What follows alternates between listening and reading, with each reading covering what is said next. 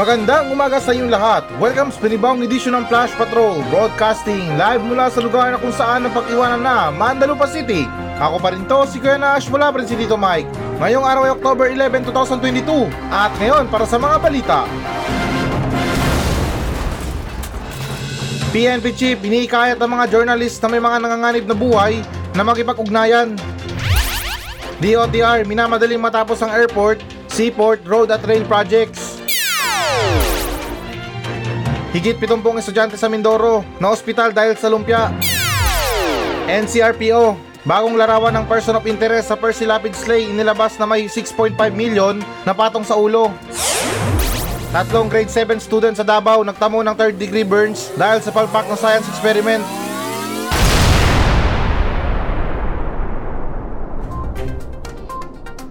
PNP Chief, hiniikayat ang mga journalist na may mga nanganganib na buhay na makipag-ugnayan. So, okay guys, na ayon sa ulat ng ABS-CBN News, na hinikayat ang mga mamahayag na nakatanggap ng mga pagbabanta na makipag-ugnayan sa alagad ng batas upang maiwasan ng panibagong pag-atake ng media matapos ang pagpatay sa isang broadcaster na si Percival Percy Lapid Mabasa. Yan ang sinabi nitong lunes ng hepe ng pambansang pulisya na si General Rodolfo Azurin Jr. At dagdag pa rito sa isang pahayag na ang pakiusap lamang natin sa ating mga media personnel na sana pag nararamdaman nyo na medyo nanganganib na or nangangamba na ang inyong mga buhay dahil dala ng pagtupad ninyo sa inyong mga trabaho ay wag na natin hintayin ang nangyari kay Sir Percy. At dagdag pa dyan na ngunit sa halip, malamang na mas mabuti na kung ipaalam mo sa amin upang mabigyan ka namin ng seguridad. Wow ah, parang special edition to para sa mga journalist ha. May project sa kanila na security project. Alam nyo guys, para sa akin ha, hindi naman sa amin na masama. Um, I'm not sure lang or hindi lang sigurado kung tama ba to sabihin ng isang pulis or mga otoridad natin para sa isang specific lang na trabaho. Alam ko, naintindihan ko yung panganib ng, ano, ng trabaho ng isang journalist. Pero journalist lang ba nanganganib yung trabaho nila? Or what I mean na merong panganib na trabaho? Nakakasigurado ba tayo na talagang journalist lang talagang pinupuntirya sa mga trabaho na yan? Paghingi ng tulong sa mga otoridad, walang problema guys. Pero yung pinupunto ko lang dito, eh bakit parang sinasabi lang nila to sa mga journalist? Bakit? Hindi ba pwede to sa mga normal or mga sibilyan na Pilipino? Para sabihin natin na, oy, um, Chip, nanganganib yung buhay ko. Ano, journalist ka ba? O hindi ka journalist, huwag kang umalis ka dito. Parang ganun kasi yung gusto nilang ipahiwatig sa mga sibilyan. Alam naman nila or alam naman natin na itong mga pulis, hindi naman sa amin na masama, eh naglilingkod to sa lahat ng taong bayan or buong sasambayan ng Pilipino. So bakit parang sinasabi lang nila to sa isang specific na trabaho? Ganyan na ba talaga? Kapag mayroong nangyari, saka pa lang doon na action? Eh samantalang na lahat ng mga Pilipino ay nanganganib ang buhay ngayon. Hindi ko man maisa-isa yung mga panganib ng buhay nila pero I think na yung iba dyan, kagustuhan na humingi ng proteksyon mula sa mga pulis, eh parang nagdadalawang isip pa kasi iniisip nila na kung bibigyan ba sila or pagbibigyan sila. Dahil yun na nga, mahirap sila, um, hindi sila gaano kakilala or kilala, um, hindi popular yung pangalan nila, wala silang pangalan sa gobyerno, kaya parang iilan ba sa atin na naiilang na lang na humingi ng tulong sa mga pulis dahil parang iniisip natin na sino ba tayo? Ano bang ano natin? Ano bang katayuan natin? Bakit tayo bibigyan ng pansin ng mga pulis? Sa totoo lang guys, para sa akin, ayan na, yan na talaga ang nangyayari ngayon. Yung tipo na, parang ano ba, kung magre-reklamo ka sa mga pulis, um, pagbibigyan ka, magiginig sila sa'yo, pakikinggan yung reklamo mo. Pero kung pagdidiinan mo talaga yan, or something na, Sir, nanganganib po yung buhay ko, kailangan ko ng proteksyon. Parang napakahirap.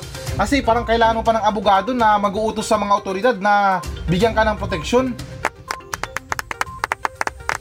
So pera na naman. Sa mga ganyan guys, um, hindi naman talaga sa amin na masama na para sa akin na napakaraming kuskus balugos. Ako sa totoo lang ha, sa trabaho ko na to, hindi ko alam guys kung meron ba nagbabanta sa buhay ko. Tungkol dyan guys, hindi ko alam pero mga inggitero sa paligid marami. Sinisira yung pangalan ko marami. Pero kung nagbabanta, I don't think so. Kasi guys ha, ito ha, may iba tayo ha. Um, bilang ako, um, para sa akin na mas mabuti nang mamatay ka sa kamay ng kalaban or something na ano ba, mamatay ka sa kaaway mo or kesa naman na mamatay ka sa kaibigan mo. Yung ano ba, yung traidor. Sa panahon ngayon guys, dapat yung mga tiwala natin, tinitipid natin yan. Minibigay lang natin dapat sa mga totoong tao yan. Dahil hindi natin alam, baka tirahin na lang tayong patalikod. Pero anyways guys na ito idagdag ko lang sa balita natin um, Since na may lumabas naman na balita Or nakasaad sa balita na itong si Percy Lapid na Ano ba yung tawag sa ano? Sa pagre-respeto sa ano? Sa namayapa na na ah oo nga pala na, na naway sumalangit ang kanyang kaluluwa na meron akong nabasa na isa daw siyang kritiko ni ano ng Duterte at saka Pangulong Marcos or what I mean na Marcos admin. Di ko lang alam guys ha pero since na natalakay na natin to nung isang araw tapos may lumabas na balita na itong si Pangulong Marcos ay nagbibigay proteksyon or sinabi niya na bigyan ng proteksyon yung mga journalist na katulad niya. Wow naman, naya naman yung 30 million na bumoto sa kanya. Nakakalungkot isipin guys na parang baliktad eh.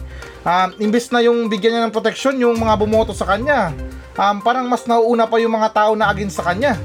Um, no hard feelings guys ha, pero syempre na yun ang pagkakaunawa ko sa balita. Kumbaga nag-combine-combine siya or napagsama-sama ko. Eh pansin nyo naman, itong si Pangulong Marcos, sinasabi niya na oh, ito mga katulad ng journalist, dapat bigyan to na sila ng proteksyon. Kawawa naman sila. Sa mga ganyan guys, sino bang mas naunang kawawa? Syempre tayo mga Pilipino.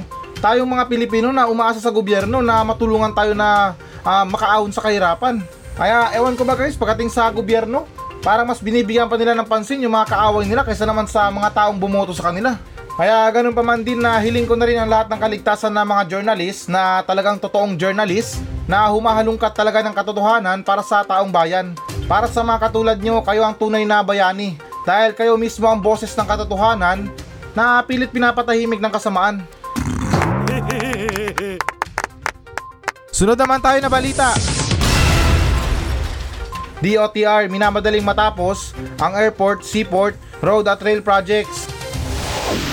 So, okay guys, na ayon sa ulat ng Philstar, na all in ang Department of Transportation sa pagpapatuloy mula sa Administrasyong Duterte habang ipinangako nitong lunes na pabilisin ang pagkumpleto ng mga big ticket na proyektong infrastruktura sa transportasyon sa buong bansa upang mapataas ang produktibidad at kausayan ng mga Pilipino. At dagdag pa dyan sa 2022 Economic Journalists Association of the Philippines o MVP Infrastructure Forum noong lunes ng umaga sinabi ng Transportation Secretary Jaime Bautista na ang ahensya ay tinutulak ang pedal sa metal sa pagkumpleto ng mga proyektong pang-infrastruktura nito sa mga sektor ng kalsada, aviation, railway at maritime.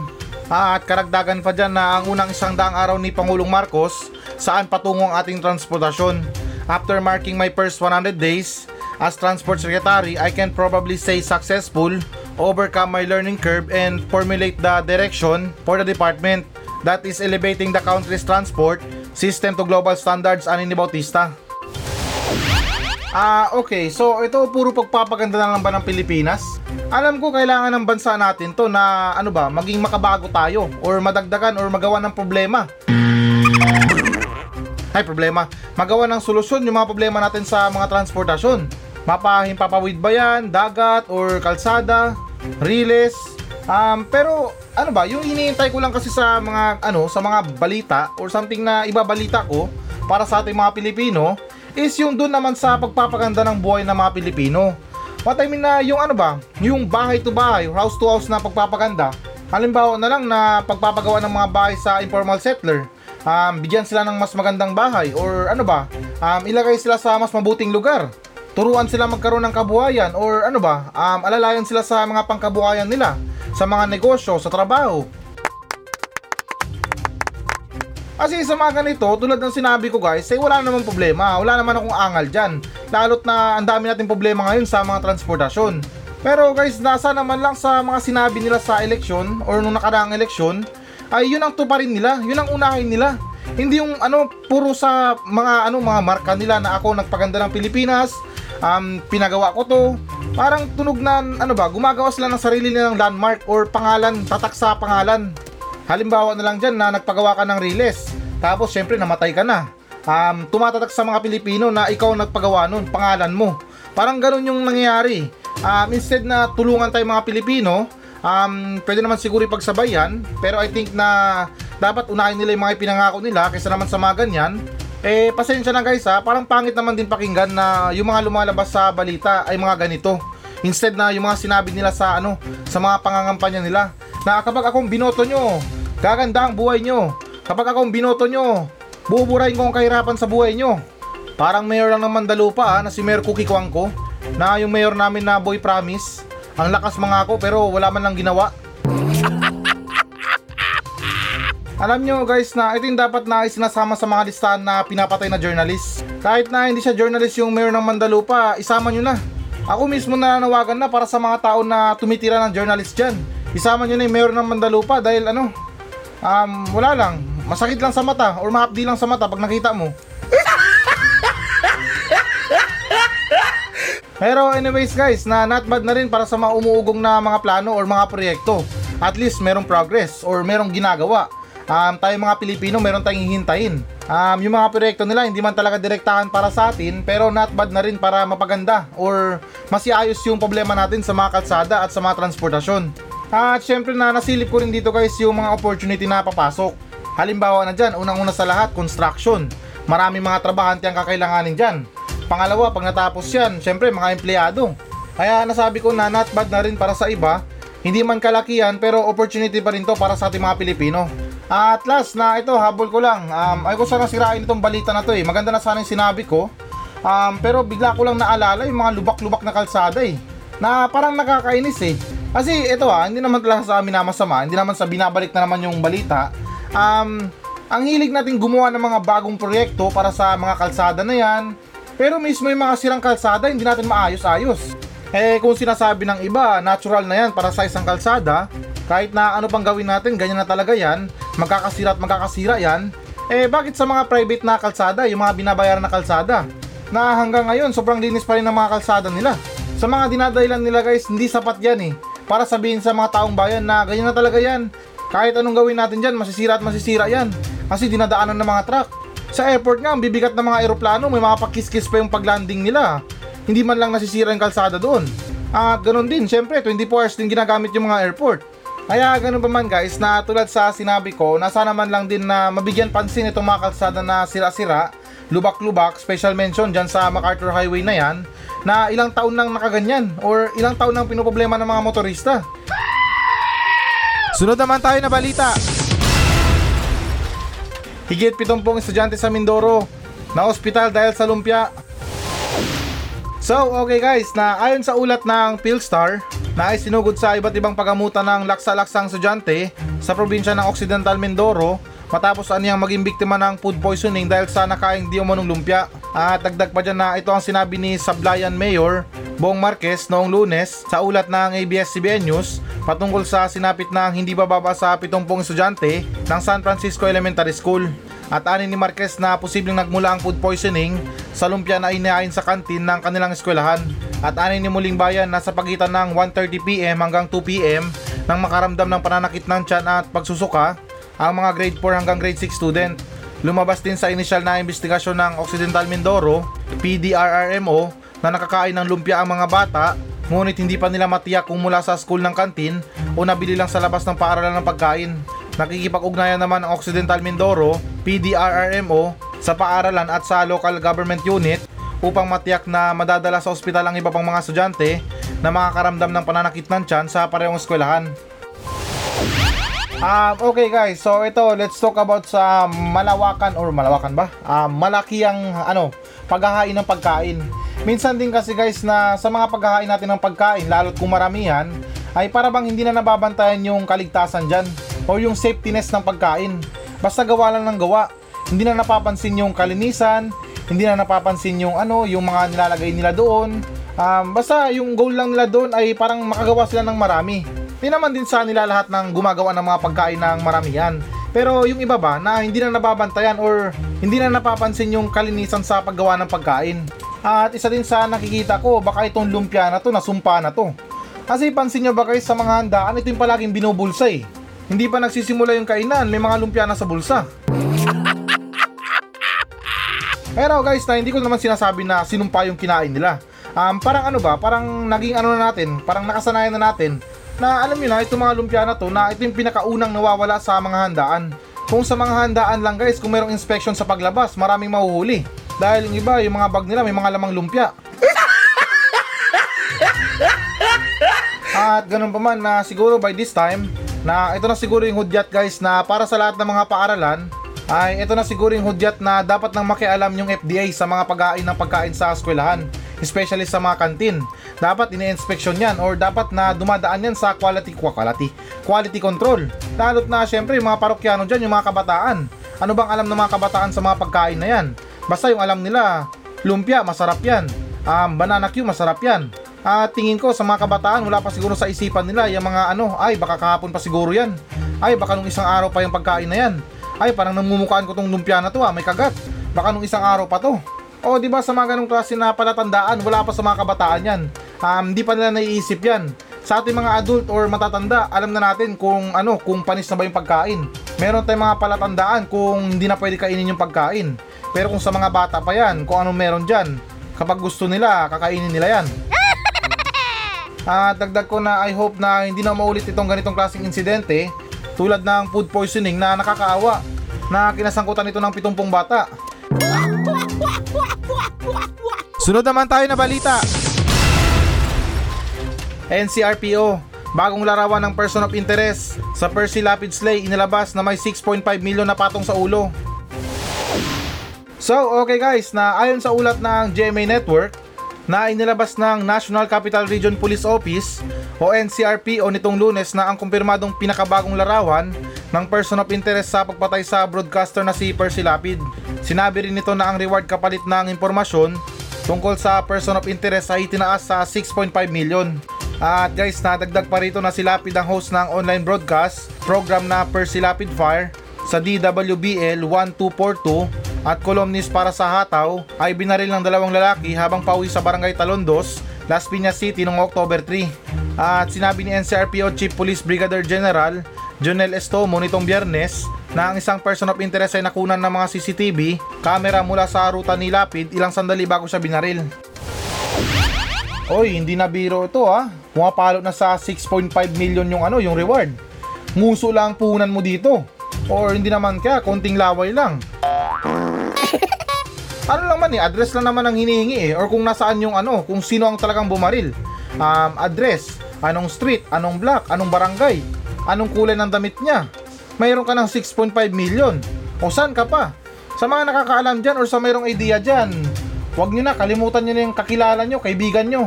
Ipagpalit nyo na yan sa 6.5, mga matay tao naman pala yung kaibigan nyo eh.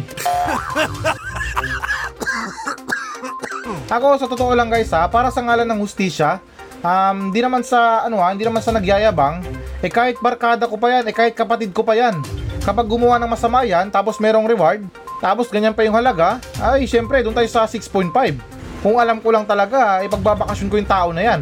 Titira siya sa isang napakalaking pasilidad.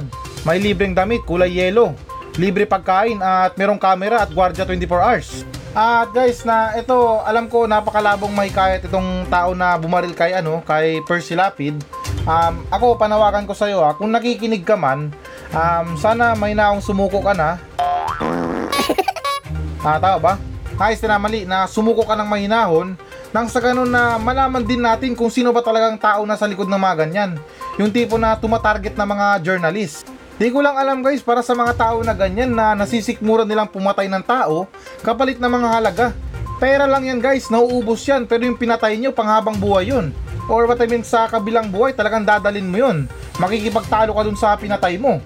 Sa nangyaring insidente guys na totoo nakakainis kung meron tayong basher, kung merong mga pumupuna sa atin, talagang nakakainis yan. Kumbaga sa madaling salita, uh, meron tayong chismo sa araw-araw sa buhay natin. Na minsan, di natin nakokontrol yung sarili natin pero hindi pa rin dahilan guys ang pumatay ng isang tao para sa ganyang klase na problema. Kasi kung ito ha, didiinan natin, nasa atin din naman yan kung ano ba talagang pinaggagawa natin. Kung baga sa salamin, nagre-reflect lang talaga yung pagkatao natin sa nakikita natin. Hindi naman siguro tayo babatikusin ng mga tao kung wala tayong nakikitang mali or wala tayong ginagawang mali. At kung wala man talaga tayong ginagawang mali, eh nasa kanila na yun. Huwag natin pansinin as long na wala tayong ginagawang mali. Oh, 'di ba guys na ano ba, hindi talaga ano eh, hindi talaga sapat na dahilan ng pumatay ng tao. Pero anyways na nandito na, nangyari na. Um, condolence na lang talaga sa pamilya ng biktima. Especially sa aking ano, um, katrabaho or parang semi katrabaho kasi nakikiampid lang ako sa ganitong klaseng trabaho. Uh, lubos pa rin akong nakikiramay para sa kanyang pamilya na naiwan. At ganun pa man na since na itong NCRPO ay naglabas ng panibagong larawan or picture ng person of interest, uh, maganda dyan, dalhin na lang sa mangkukulam Ah, may pakita na lang sa mangkukulam yung ano, yung litrato niya. Ipakulam na lang natin siguro guys hanggang sa lumabas. Sunod naman tayo na balita. Tatlong grade 7 students sa Davao nagtamo ng third degree burns dahil sa palpak na science experiment.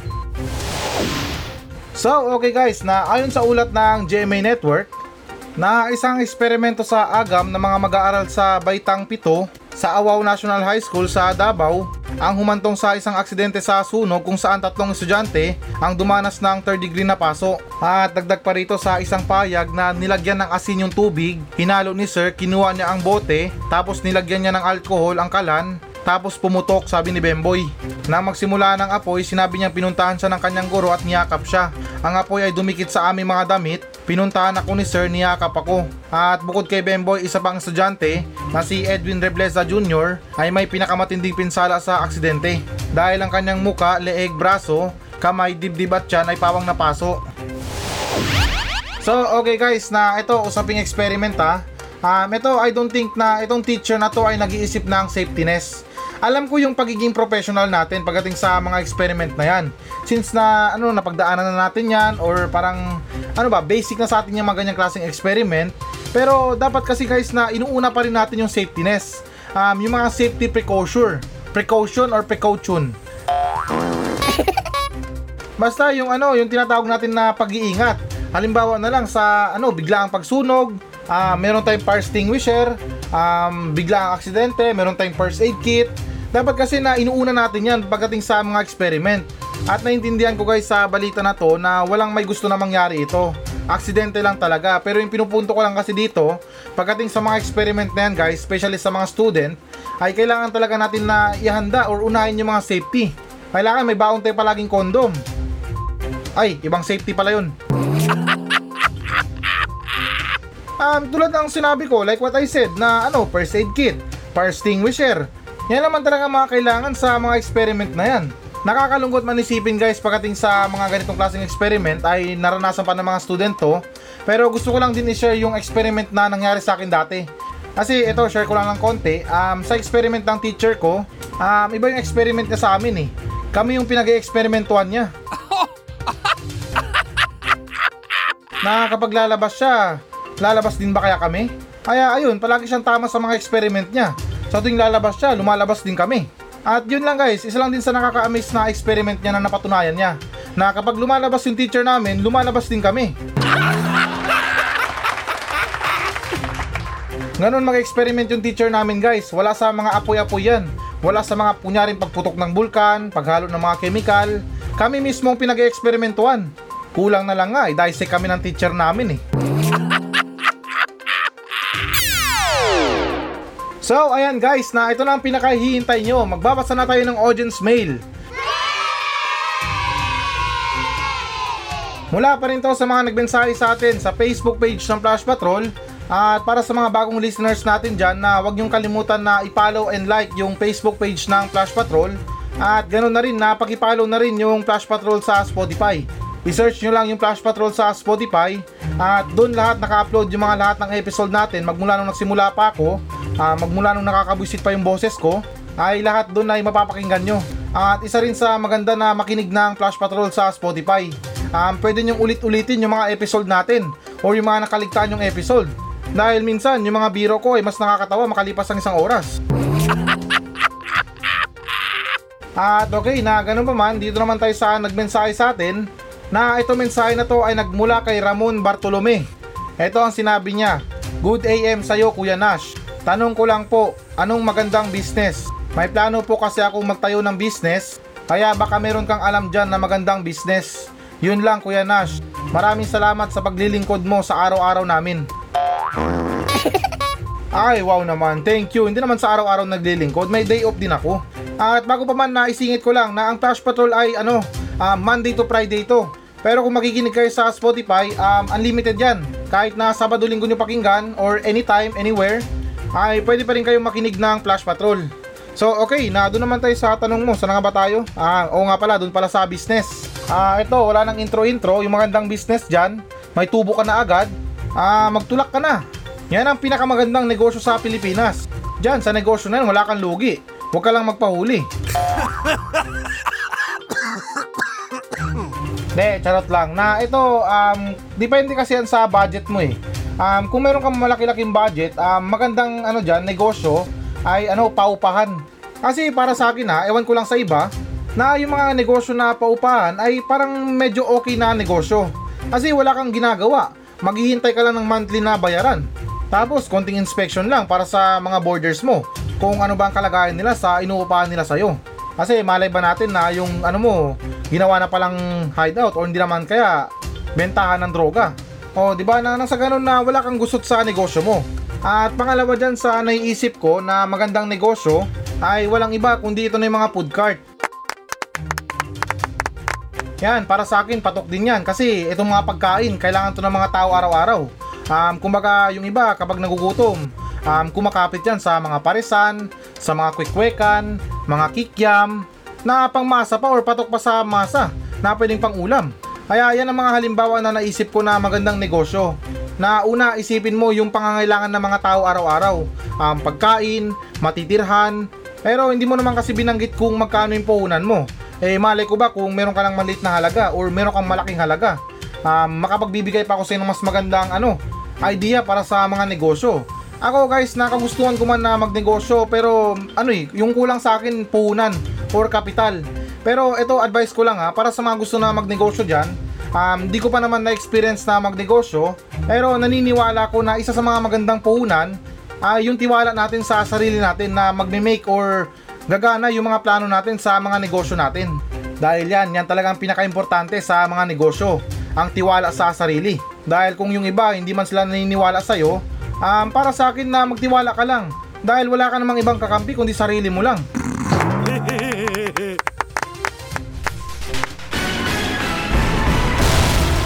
Hello guys, na bago natin tapusin ang show na to, uh, hinihikayat ko lang yung mga audience natin na mag-message sa akin dito sa Mandalupa Station para sa mga reklamo nyo sa kapitbahay nyo, reklamo nyo sa asawa nyo, sa mga kaibigan nyo, at kahit sumbong na rin para sa mga katarantaduhan dyan sa lugar nyo. At kung boring ka naman, pwede naman kayo magpa-shoutout sa akin ng buong angkan nyo. Mula ninuno nyo hanggang apo, isa-shoutout natin yan.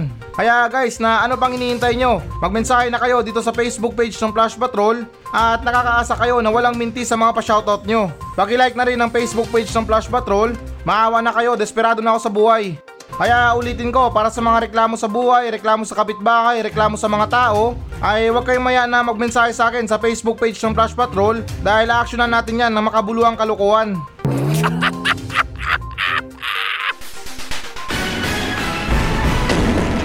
So yan muna mga balita ng Flash Patrol sa araw na to. Maraming salamat sa pakikinig. Ako pa rin to, si Kuya Nash. At maraming salamat ulit. Wala pa rin si Tito Mike. Masayang masaya ako. At goodbye!